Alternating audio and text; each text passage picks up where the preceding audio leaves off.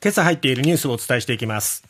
愛知県内の同性カップルが国に損害賠償を求めた訴訟。名古屋地裁は同性婚否定は違憲との判断を示す。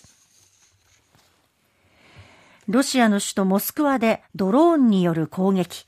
ウクライナ側は関与を否定した上で大規模な反転攻勢の時期を決定。衆議院小選挙区定数の自民両党の候補者調整に進展はなく、岸田総理の解散戦略にも影響を及ぼしかねない事態に、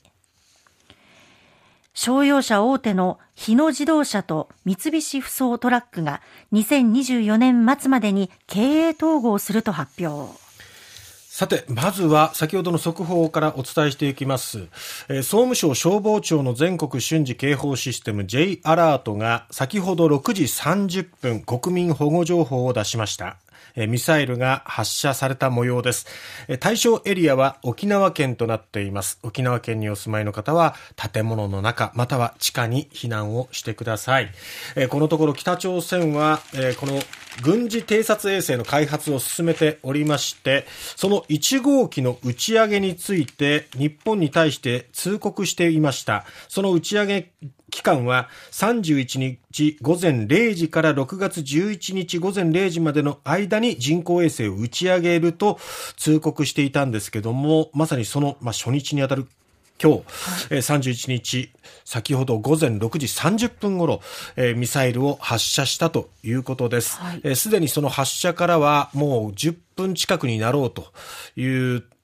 時間ですね。すねえー、今のところまだそのミサイルがどうなったのかという情報は入ってきていません。えー、そして政府としてはこれがミサイルではないかという見方を、えー、この通告のあった段階から見見ていたわけですけれども、はい、えー、北朝鮮としては軍事偵察衛星というふうに発表しています。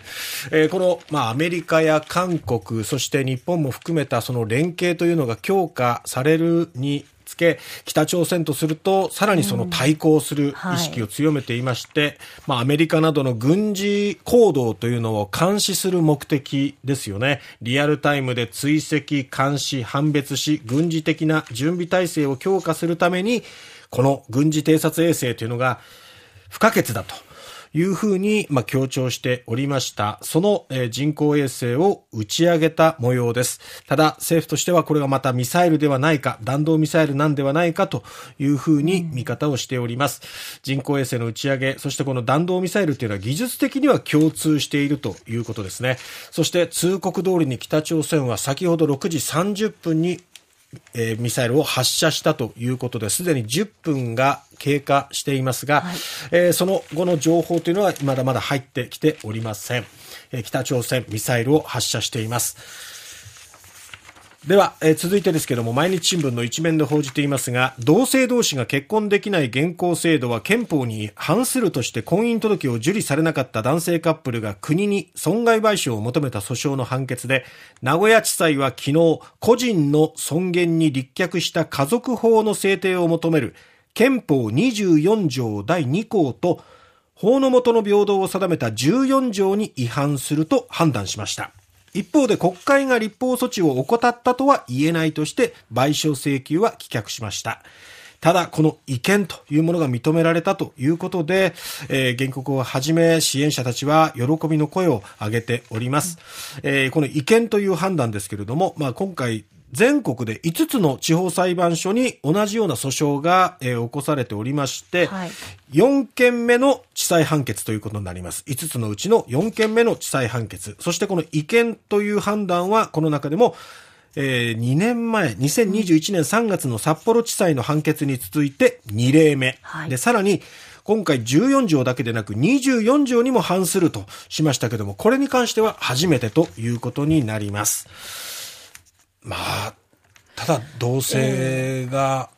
好き、同性のことを愛しているっていうだけで、うん、えー、他の方が受けられる権利ってものが受けられないっていうのはですね、はい、やっぱりちょっとおかしいんじゃないか。ただ一方で今国会はっていうと、この LGBT の理解を増進する法案をめぐってまだ議論が進んでいるっていう段階で、うんえー、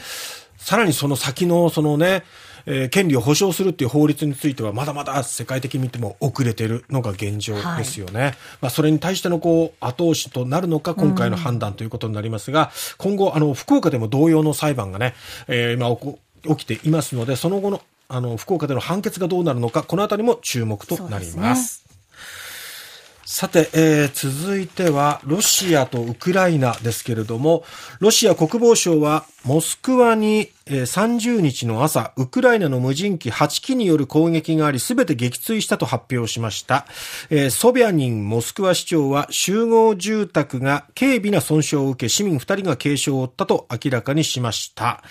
えー、このモスクワで無人機攻撃による市民の負傷者が伝えられたのは初めてですけれども、ただ、一方でウクライナのポドリャク大統領府長官顧問は30日、直接的には関与していないとラジオ番組で述べて無人機攻撃を否定しております。さらに、ウクライナのゼレンスキー大統領は29日のビデオ声明でロシア軍に対する反転攻勢の時期に関し決定が下されたと述べました。ゼレンスキー氏は軍幹部から弾薬の供給や新規部隊の訓練、戦術について報告を受けたとし前進すると語りましたが、ただ具体的な時期については明言はしておりません。